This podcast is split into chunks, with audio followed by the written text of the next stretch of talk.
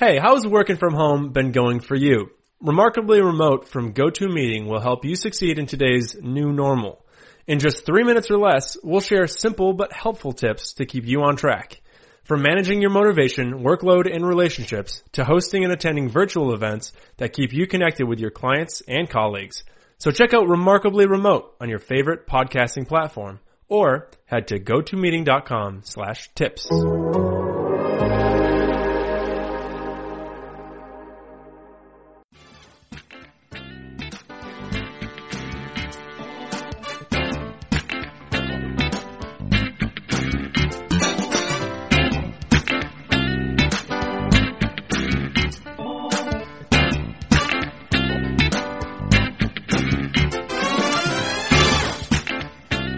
How you doing? Welcome to episode 55. Double nickel episode in honor of Josh Bell, Matt Capps, Michael McKenry of the Yins Above Replacement podcast. I'm Rob Biertempfel. I cover the Pirates for The Athletic, and I'm joined by the peerless Stephen J. Nesbitt. Rob, this was a busy week for baseball. We had yes, some big draft news. We have a potential, I guess, solution to, to get us a, a 2020 season. I feel like it's changing by the hour here. So mm-hmm. today we, we could have one. Uh, tomorrow we might not. There's this sort of owners pitted against the players right now. Um, and you know, just, uh, reports going out left and right about who likes what and who doesn't like what. So let's start with, uh, I got into, uh, some pretty salty debates on, on uh, Twitter this week about the, the draft announcement. So they did save the 2020 draft or part of it um, there was a lot of question whether they were going to just uh, basically make the 2020 class lumped in with the 2021, which would have all sorts of uh, difficult ramifications with it. So they they saved it. My uh, you know my beloved home hometown Detroit Tigers still get the first overall pick. For the people at the top of the draft, I mean for the the elite you know upper crust prospects, it probably doesn't change all that much. The slot bonuses stay the same for the first five rounds but it's after that where things get really strange. Um, so first five rounds will go off as normal, and, and after that, like literally everyone else is a free agent, and you can sign them for a max of twenty thousand dollars, which in in draft parlance is not very much, uh, not very much at all. So it's uh, I, I, guess where I ran into some some uh, some uh, you know dissent. some yeah yeah on on Twitter was was people had a problem with me saying that I, I didn't think this had, um, you know, an inordinate impact negatively on the Pirates. Um, my argument there is that they're going to have, you know, regular guys, whatever. You, ha- you have your regular first five rounds of picks. It's not going to impact those first few guys. But of course, we know there's a ton of talent left on the board at that point, and you have to pick and choose and find it. Well, at this point, the, the Pirates now have access to every single guy who's still draft eligible and uh, they can offer him offer him. And if the guy says no, then then okay. But there's no harm in drafting or you know. Sorry, the harm in drafting a guy is you might not be able to sign him. Well, in this case, you have a pretty clear idea of whether or not this guy's going to sign with tw- for twenty thousand dollars with you. Yeah. The the huge downside here, of course, Rob, is is not on the team side. This is a prospect downside. Yeah, it's going to hurt teams. It's going to hurt. It's going to hurt every team down the road. But this is, you know, for that high school kid who's considering maybe he could have been, you know, five to ten round pick he's no longer going to be in that huge signing bonus area, and, and maybe you go to college, right? Yeah, it hurts them too. It also, I mean, because the you know the whole college situation too is scrambled because we don't know you know when they're going to play again, or yeah. in some cases which teams, which you know programs will still be in existence, you know, a year or two or more from now. You know, it wouldn't surprise me to see some programs shut down as a cost cutting move, especially if there's no college football season, because that's the the engine that drives the revenue in yeah. college athletics. Um, so yeah, I mean, there's a, there's going to be a lot of losers in this, short and long term, and it's going to take years for it to really maybe settle down for the the debris to all settle onto the ground and, and things to maybe get back to a version of normal. But I, I think let's get back to your assessment of how this will affect the, the Pirates. I, I yeah. think some of the criticism levied, and I, I, I, came to your defense too on Twitter and was also called out uh, although I shut it out after a while, just to, you know, ignored it. But you know, I think you know a lot of people go back to that same same lazy argument. Well, it's the Pirates, and they don't sign anybody, and go Nutting's wallet, and blah blah blah. And yes, I'm not, I'm you know you know me. I, I'm not enamored of the way ownership has put together the business model. And there are times when the Pirates have taken an extremely, maybe bottom dollar to an extreme approach with, you know free agent signings, with, with trades, with you know acquisition in general, amateur talent, international signings. So yeah, there's some some criticism you can levy there, but in this situation, you know, once you get past those five rounds, it is kind of a level playing field and everybody's out there and it's the same kind of price tag. And there will be some guys who won't sign with the Pirates just because, hey, I just don't want to play for the Pirates. And, you know, I just don't think that's a very big number. I think with players, and I found this at the minor league and especially at the major league level, you can have a pretty ballpark. You can have a billion people in the stands. You can have a really cool logo or nice colors. You can have a great, you know, theme music song and whatever else. But at the end of the day, they want what all of us want. They want to make as much money as they can doing what they like. And sometimes the way to access that for players is not just to look in the short term, but with the Pirates, there could be a road to quicker playing time, to more, you know, development, whatever, however you want to look at it in that sense. And that could be a, a more of an attractive lure than just the $20,000 or the fact that the Pirates haven't been to the World Series in 40 years. That's where I'm at too. I, I think the upshot here is to be certain the player pool is going to be really whittled down. Mm-hmm. Um, now, players have to decide, these potential draftees have to decide, I guess, what's smartest for them, what, what, um, because you're right, right now, and, and as of a, less than a month away, they're going to have this draft, and these guys have to start making some decisions. Um, then by that point, will they know if there's going to be a baseball season next year? What mm-hmm. if, what if, um, let's say you just had your uh, college junior season, or let's say sophomore season, right? Um, uh, you just you're you're draft eligible. You're going to come out, and you decide, you know what? I'm only going to get twenty thousand dollars out of this. This isn't isn't worth it to me. I think I can do better next year. And then what happens if the season uh, doesn't happen? You don't get your money this year. You may, I don't know. It's just hard. To, it's hard to figure out how that plays out in that player's yeah. favor. You're sitting out of baseball for for a year, and and uh, really don't have enough money from that signing bonus to, to, you know, you have to go get a job and everything, which a lot of people wouldn't, wouldn't mind to see ball players going to get jobs these days. Mm-hmm. Um, so the player pool is going to be whittled down. And I, I can accept absolutely that the Pirates' best way to acquire talent is through the draft.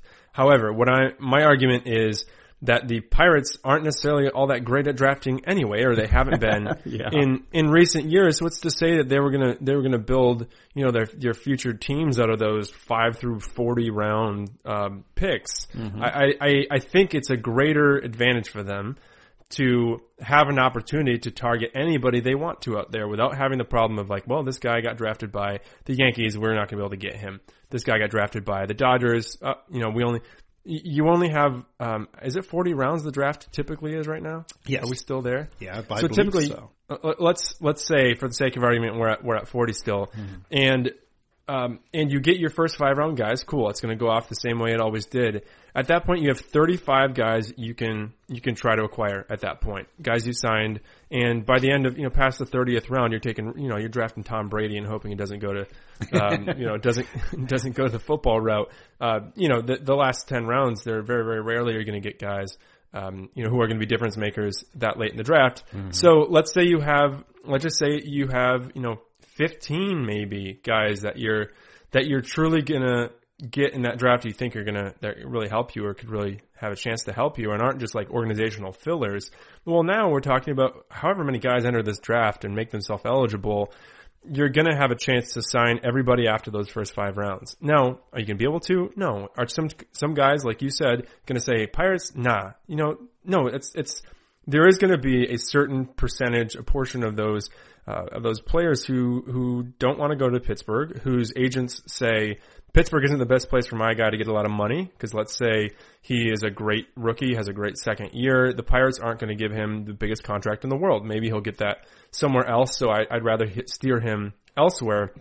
But but the idea, this notion that everyone's going to go to the Yankees because they can pay more money is, is insane, right? The look what look I I had a couple players actually texting me about this this weekend, and they one of them mentioned look what they did to Clint Frazier. He was so stuck in a bottleneck in New York that he, he couldn't find his way to the majors. He couldn't. Uh, this is a top prospect, a first round pick who um, who just had so much trouble trying to navigate his way to the majors, even though in any other organizational, basically, he would have been really, really desirable. And um, this guy is is probably what 25 now, and he's still struggling to to sort of yeah. get everyday play in the majors. So that's this is going to ha- happen to a lot of those guys who slip out of the first five rounds. They have to consider: Do I want to, um, you know, go to college? Maybe. Do I want to accept a twenty thousand dollar deal to go to the to the Yankees, to the to the Dodgers, to to these stacked farm systems, or do I want to go to Pittsburgh, where I can really see how a you know high school right hander, how a you know college uh, first baseman could impact them. You know, they they have some needs even if not today, they have needs three and four years down the road. You know, a first baseman could see that they definitely need first base help, right? You have Will Craig behind Josh Bell, who's going to be gone in a couple years anyway. I see opportunity there, and I think a lot of agents will. And the number of agents who, who and advisors and players who, who totally write off the Pirates, I think is a lot lower than a lot of people think. Uh, people are going to be looking for opportunity. It's going to be the same price tag. That's why my argument is you say everyone's going to want to go to the Yankees. They have the exact same offer as the Pirates. You can offer, you know, they're going to have 30 offers. These sixth round guys will have 30 offers and it's all going to be for $20,000. And I don't think, you know, I think that, that pool opens up, even if it's a weaker pool than, than you may have hoped for from those, you know, six plus players. Yeah. Well, let's move from that to some of the, I mean, we're starting to see now, as we're getting closer to that June June 10th date, uh, more mock drafts coming out. I know uh, uh, Keith Law today. Um, we're recording this on uh, 13 May. Keith Law dropped his first version of his mock draft. Uh, Baseball America, I think, recently updated to version 4.0, maybe 5 of its mock draft. And um, Keith, you can hear up my notes. Keith has the the Pirates taking a second baseman, Nick Gonzalez, from New Mexico State. Interestingly, yeah. he's heard that they've also been linked to Patrick Bailey, a catcher at NC State. Um, I could see either one of those those picks coming down. A college player, uh, you know, obviously the Pirates have a big need at catcher, so the Bailey name did not surprise me at all. Uh, I think they need to, you know, upgrade their their minor league system certainly in that department. Um, the name that you don't see there. Well, let me back, back up a little bit. Uh, the Baseball America's mock draft released, I think it was just today as well. Um, Reid Detmers, the uh, left-hander yeah. at Louisville, University of Louisville. So again, another college guy, another guy, less development time, maybe closer to the majors, that kind of thing. Detmer's a guy who great overall skills and execution. Maybe he's not going to knock your socks off with his, his stuff. Um, but more of a lower ceiling, but higher potential, higher chance of him getting to the majors quicker kind of thing. So that's what the, the quote unquote experts are saying about the Pirates draft. The, the name that we saw early on in the whole mock draft process from BA was uh, Austin Hendrick, the uh, right. outfielder at West Allegheny. It's not been a good month or so for Austin. The, the, the, whole shutdown has hurt his stock. Yeah. He, both of those mock drafts now have Austin going at number 15 to the Philadelphia Phillies. Uh, and one of them noted that, you know, Austin's going to be 19 years old at the time of the draft, which is a little old for a high school kid. Um, also not having done anything at all this spring, you know, when you're a high school player, maybe, you know, you're just, that's just lacking of development there and, and, and your name starts to fade a little bit in the minds of the evaluators maybe. So, you know, Hendrick stock going down and the Pirates, you know, at least according to the guys who are poking around on this, are looking college age guys. Yeah, for sure. I think a lot of teams will because what you have on these high schoolers is going to be nothing later than probably you know fall ball mm-hmm. of of their senior season. Basically, your best intel is going to be from their junior season and the summer after their junior season heading into their senior year of high school. These are kids, they develop so quickly. And at this point, you're seeing like video probably is your best, you know, scouting tool and, and see what kids throw up on YouTube. And, and so you have to feel for a guy like Hendrick where you fall kind of, um, by no fault of your own. You weren't able to show what you're able to do in that spring season. But I think teams are going to go maybe a little safer with college guys who they've already seen against, um, just a larger sample size and more televised games, more more ABs. Mm-hmm. And with the Pirates, it's an interesting pick. I won't pretend to like to to really be able to break down all these guys. I know the top handful of guys in this draft, but we ju- if we just look from a perspective of what do they need, and baseball, you typically don't draft for need, you draft for um, you know talent yeah. talent at the top of the draft. So um, this could go a number of different ways. But if you do look at the positions where they need help, um, I would argue that I don't think starting pitching really is where they need to go right off the bat. There are some options here. And if someone falls to you, cool. But I do think an outfielder, um, a second baseman, a catcher. I'm intrigued by catchers. You know, I've been banging the drum about their their lack of uh, prospects in the catching depth uh, whatsoever. And uh, you know, a college guy could get here within a couple years and, and could really help out. I think. Um, otherwise, you're going to have to be trading for a guy or signing one in free agency and, and, you know, not getting a top of the line catcher. So this is your way you could get that top of the line catcher. Uh, it didn't work out super well with Reese McGuire. He, he bloomed pretty late and, uh, ended up trading him when you're, you know, displeased with his production basically and his, his future. So they do need, they do need a catcher. So I'd be, I'd be pretty fascinated to see them, take a Patrick Bailey uh, out of NC State college catcher, and uh, you know maybe it's a reach. He, he's going right now in Keith Laws. He's going 11 to to Chicago, who also has no catching depth. But um, I, I'd love to see that, and I think in the outfield you can never really have enough of those boppers out there because uh, you have a you know let's let's just play this out. If he arrives in a couple of years, um, and Gregory Polanco, you decide to keep him around for a little while, you could maybe move Gregory to first base. You know, a lot of outfielders, I think right fielders particularly can sometimes, uh, you know, it can be beneficial to move him to first base or get this designated hitter. Designated hitter. It's coming. it's coming. So, so there's a, there's a couple different ways I would I would be intrigued to see them go uh, with this uh, with this draft pick. I, I think too the fact that um, you know with a college guy as opposed to a high school guy. With a high school guy, if he doesn't get the bonus money he likes, um, there really is not as nearly as much incentive to turn pro as there would have been before potentially because sure. like you say, you know, the, and, and, you know, we're not sure if there's going to be, you know, the, the slots will still be solid for this first, for the five rounds, but, you know, all it takes is one guy to give a little bit and, and sign well below slot for, for maybe, you know, that to have a ripple effect down the line. So, you know, we'll have to wait and see how the how the signings go. Whether you know teams stick to slot and actually give slot to everybody, or if there's you know a little bit of a downward trend. Uh, you know, hard to, hard to predict at this point. And I, I, I'm not even. Have they even announced anything for? Is there are there any changes to the international signing period, or, or is that delayed? Or oh, what? I haven't. I haven't noticed that one. Yeah, that's yeah. a whole other you know cliche ball of wax kind of situation. That, that you know there's just so many different variables right now. And I think before, you know, we can even wonder how that will impact ball clubs and especially the Pirates, you know, down the line.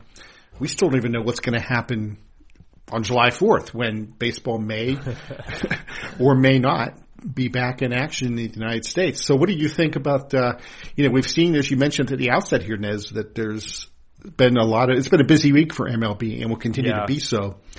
They they met uh, or at least had a virtual meeting, teleconference, I suppose, zooming or whatever, with the union and um, exchanged some ideas and, and some proposals that the owners have approved for getting the players back in the field. Do you think this is going to happen? I, I, I am still optimistic. I know we're getting a ton of different noise uh, this week, and I want to jump back to the draft super quick because I just realized oh, okay.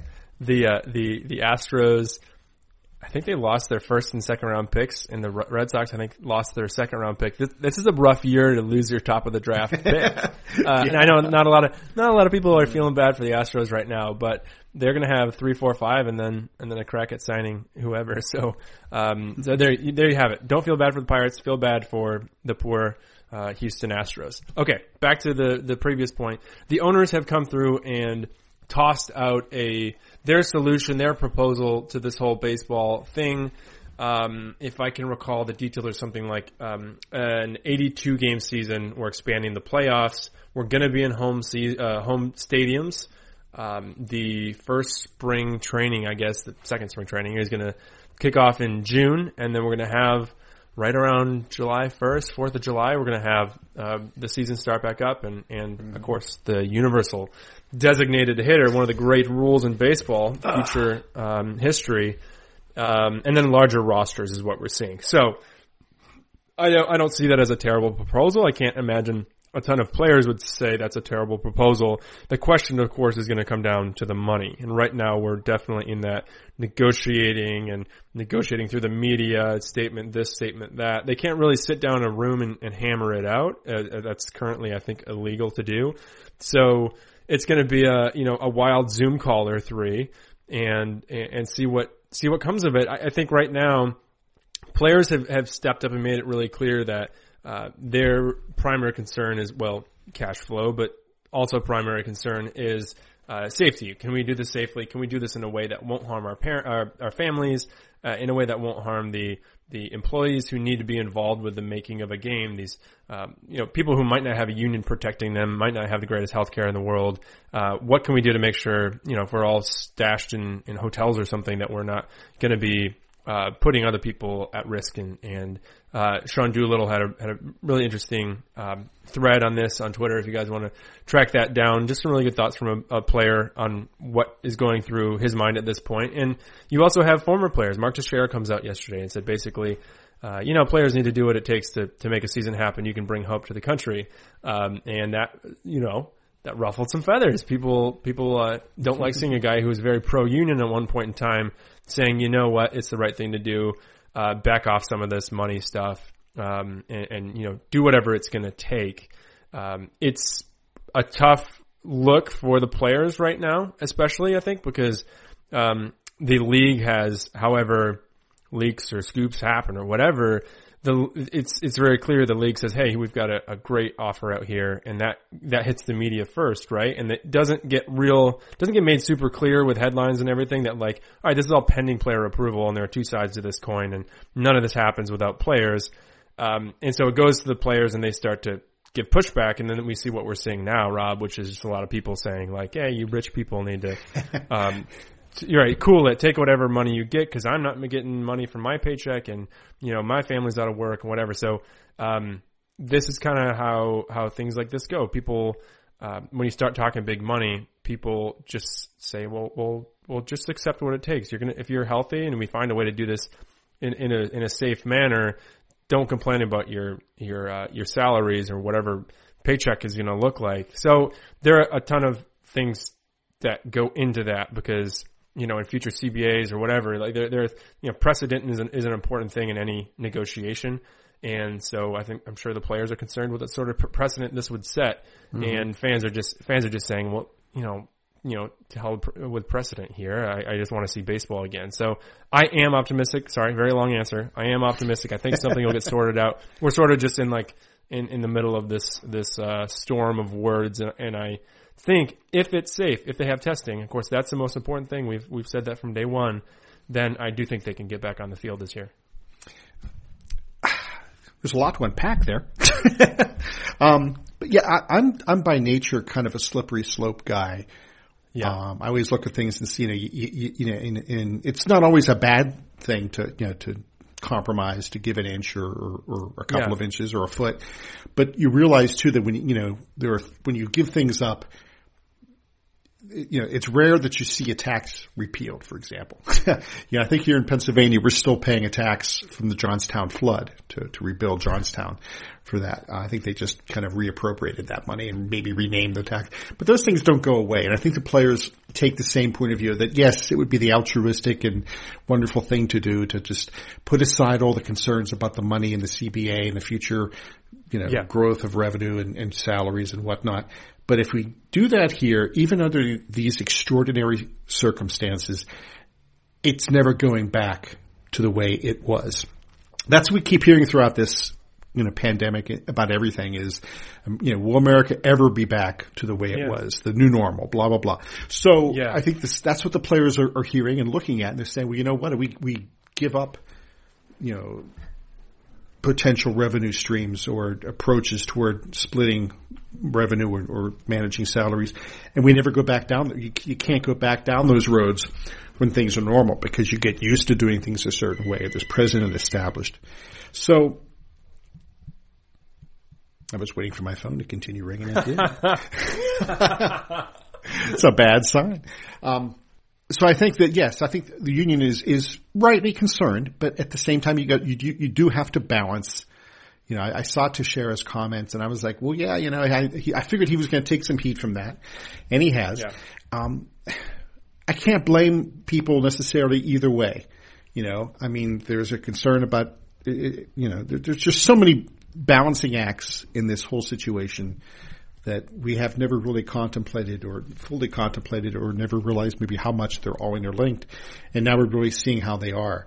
And, um, you know, eventually these things will work out, but it, it's just going to mean it, it, you know, it could mean that we just don't have baseball in 2020, even if there's a workable way to do it. And yeah, yeah. that might just be the price we have to pay. Um, you know, and, and that would be that.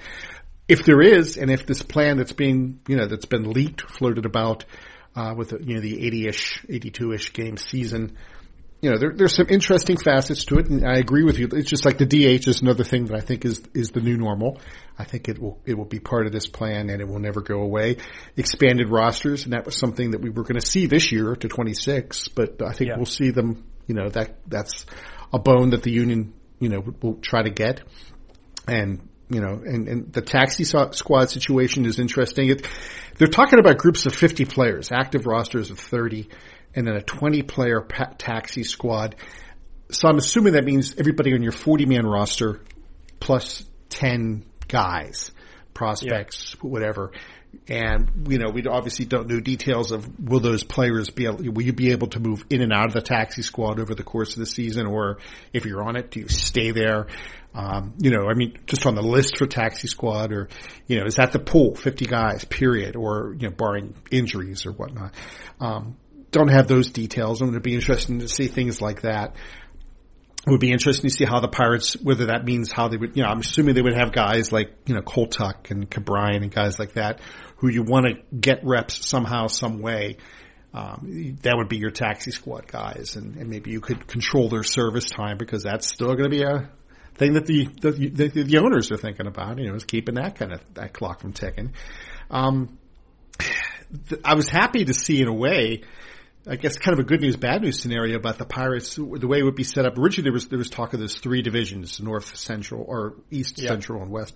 Now it would be like the NL Central would play the NL Central and the AL Central, and that's it.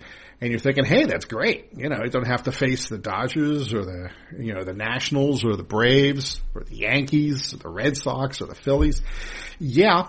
but the bad news is uh, right after this you know these details were leaked the other day. Some one of those online sports betting things emailed me with their, their you know fresh odds, and yeah. uh, the the over under it's set for the Pirates win total in an 80 game season is according to this uh, 33 and a half. Of the teams in that That's AL and NL Central grouping, only the Royals 32 and a half Ooh. and Tigers 28 had lower projections. 14 teams would make the playoffs.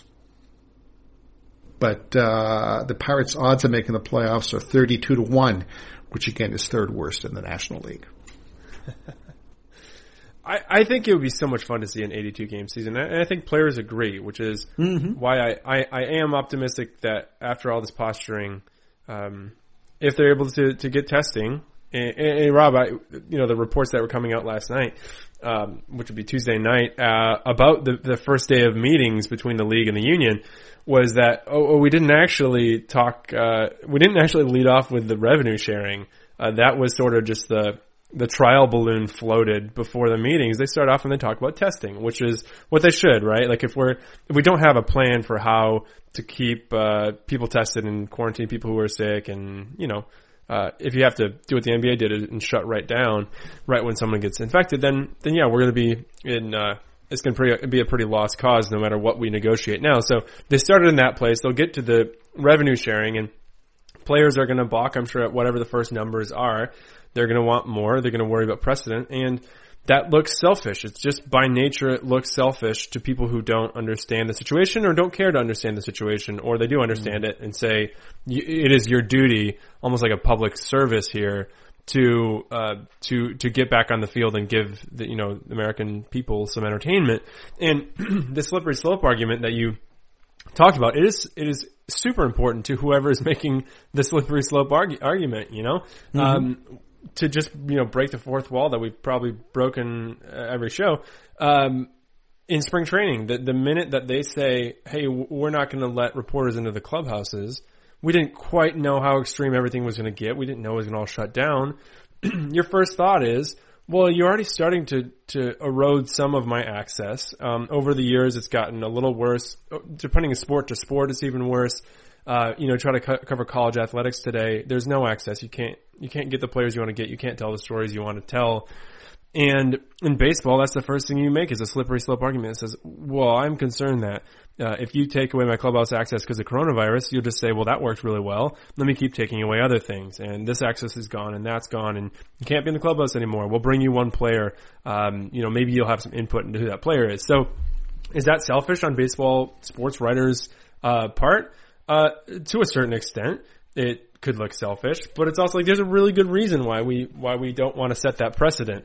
And baseball players are having to make you know that same slippery slope argument for their you know revenue sharing, uh, and it's it's again whenever you're making that argument, there is there is a worst case scenario at the end of that that you're really scared of and you don't want to see happen, and so they they're going to need assurances that whatever wherever that that argument ends for them, that they're not going to get to that place, and that you know, I don't know what you have to put in writing because we're we're what a, a, year away from another CBA. I think next yeah, year's yeah. Uh, another CBA. So there's a heck of a lot of um, bargaining that's going to be happening naturally, and you don't want to take a step backward for your for your side right before it starts. So I think we're going to get there. I would absolutely love to see an 82 game season. It would be madness. Um, you know, I think my my old Tigers won like 43 games in uh, in 2003, one of the best years of my of my baseball life, and uh, and uh, that would you know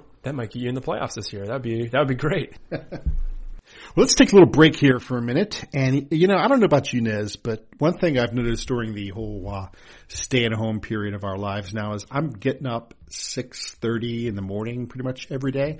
And not because I want to, because believe me, I do not, but I just do. And I go downstairs and I look at my list of things to do that day, what stories I'm working on, what stories are due. Maybe I'll do a little stretching or something, but not everybody has the time or, or maybe even energy to do that kind of stuff in the morning. With Hydrant, you can jump start your morning. Hydrant creates flavored electrolyte packets that you mix directly into your water, and that makes hydrating your body easy and delicious. Each rapid hydration mix has the four essential electrolytes that your body needs, and I'm talking about sodium, potassium, magnesium, and zinc. They help hydrate you quickly and you stay hydrated all day. Hydrant is backed by research. The formula was developed by Oxford scientists, so you know it's good. And it provides perfectly balanced and efficient hydration. There's no synthetic colors or artificial sweeteners. The formula is vegan. Not Mr. Spock, that's something else, it's Vulcan, but it's vegan, and you can choose between three different flavors or, you know, just go the easy route and pick the variety pack. Hydrant starts at just a buck a packet for a 30 day supply. You can save even more money if you get that monthly subscription. So for 25% off your first order, go to drinkhydrant.com slash athletic and you'll get a 25% discount. Again, drinkhydrant.com slash athletic, 25% off your first order, drinkhydrant.com slash athletic. I, I want to get back, Rob, to the uh, to the DH because I always want to get back to the DH. You do, you American League guys. You always want to get back to that DH. Love it. So so I I stumped for it last week. It looks like it's part of the owner's proposal. Um, let's let's say let's let's not go down that slippery slope. Let's just say it's here for this year. Mm-hmm. What does that do for the Pirates? Where what do you do with this team if you have a DH every day? Uh, an extra roster spot, but also for a team that's focusing so much on defense, this allows you to do a little more with that, right? That's a good point. Yeah, I guess in, in a way it could. I mean, the Pirates, as we mentioned before, they have a lot of guys who could do it, and not always for the best reasons. Uh, you have yeah. Polanco could do it because we don't know if his shoulder is going to hold up. We have Josh Bell who yeah. could do it because A, he hits home runs, but B, not great with the glove. Um, you know, there we have Colin Moran who could do it because again, really bad with the glove, but also can be a decent hitter, but he's not really a, a you know a clubber. He's not a you know he's not going to hit 25, 30 home runs for you. Pirates don't have a lot of power in general, and that's you know can I well it obviously hurts them in the way the game is played now, and with the DH, I think it just you know underscores that problem a little bit more. That makes that deficiency even more of, a, of an issue. But I think if you're going to do that, I, I, think this is a, this is a, a, good time to do it. Obviously, just because the circumstances are, are extraordinary, this at the very least is going to be a a laboratory for those kinds of things. We could see how that could work. And if you're going to play games, especially so many more games against American League clubs, it just makes it easier on everybody just to go ahead and do it. I, have I've kind of, it's funny. I saw a tweet this morning from from C. Trent Rosecrans, uh, our colleague who covers the Cincinnati Reds, and he kind of feels a lot in some ways the way I do about it. I mean, I I, I hate the designated. I'm just I'm just opposed to it just on the basis of that it exists as a, as a thing. I just don't see it as it's just not the way baseball was invented, or I just you know it. I just hate having it around. But at the same time, I, I do. There is a little part of me that says it's going to be kind of nice not to see Trevor Williams swing a bat. no, not, no offense, you know, Trev, it, but it's going to be. Yeah, nice. insert random pitcher's name. yes, yes.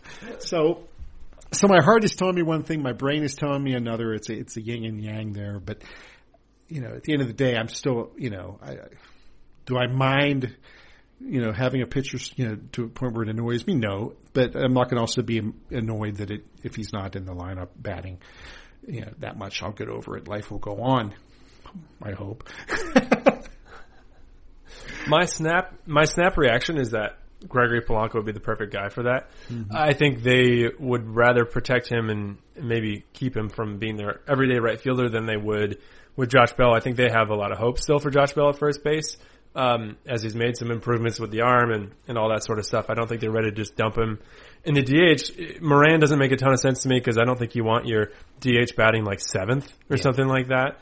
Um, this is the bottom line is this is a, this is a rule change that benefits other teams probably far more than it does the Pirates. Yeah. Uh, think about a team like the Cubs. I think they have.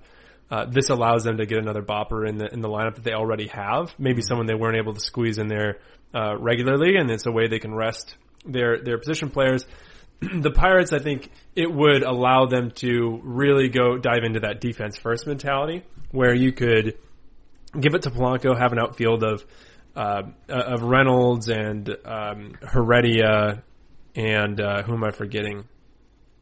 Uh, oh, Jarrod Dyson, and you have pretty you know pretty elite defense I think across across the outfield there, and use uh, Polanco to, to hopefully stay healthy and, and, give you a big bat in the lineup, bat fifth maybe.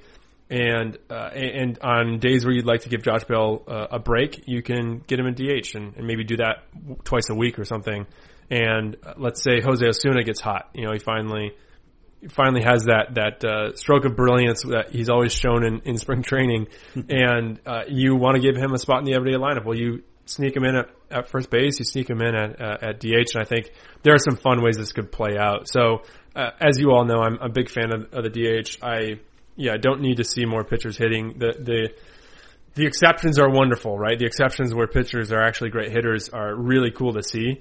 And yeah, I, I, I don't like relish in the fact that we're taking this out of baseball potentially for forever. But, uh, I also think that, um, as, as Trent said in that, that tweet that there is, for me, I'd rather watch an unbelievable hitter against an unbelievable pitcher than a great manager, uh, you know, moving things around to get a double switch to get the right matchup. I, I understand the, the beauty of that for people who grew up and, and watching that. And I think I understand the, the whole spirit of the game argument. Um, it's easier for me because I didn't grow up with that. So I don't have that spirit. So maybe I've lost the spirit it's of the like game. It's like you grew up in East I, Germany or something like that. And you just tell. Uh, very close. and I like Ter- how too, you, you try to, to make the argument that it's going to create strategy and just say, no, it's not going to do that. It's just you're putting a guy in a lineup because you're going to hit the ball. oh yeah, no, no, the strategy for sure goes down. It's just like I didn't, yeah. I didn't grow up like loving the the double switch, and I, I, I think I made fun of people we tried to.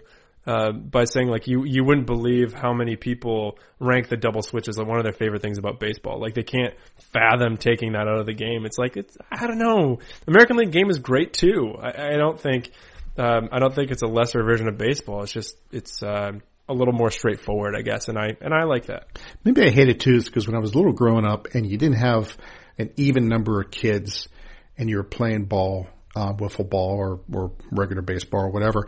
And so you had to split up and, and somebody had to be the all-time pitcher. And it sounds yeah. great. When I, when I, I remember I must have been like seven years, eight years old and someone said, Hey Rob, you want to be the all-time pitcher? And I thought, I'm going to be the all-time pitcher. It sounds like I'm in some sort of youth league hall of fame or something. All-time pitcher. No, that just meant I had to stand out there and throw until my arm fell off. And I never got to hit and it sucked. So that's why I hate the DH. Maybe. I respect that. It's it's tough. It's tough to be a pitcher. I, I have experienced this. Yeah, just just to be like open and honest with everybody. I've experienced the life of a pitcher when we play softball. I currently am um, probably the backup pitcher for our softball team when you know when softball summer leagues existed, mm. and it's awful. the The idea of slow pitch softball is basically to let them hammer the ball, and it's just it. Like I, I understand the feeling that Jeff Locke had when he went out to Colorado in the middle of the 2015 season, maybe 16.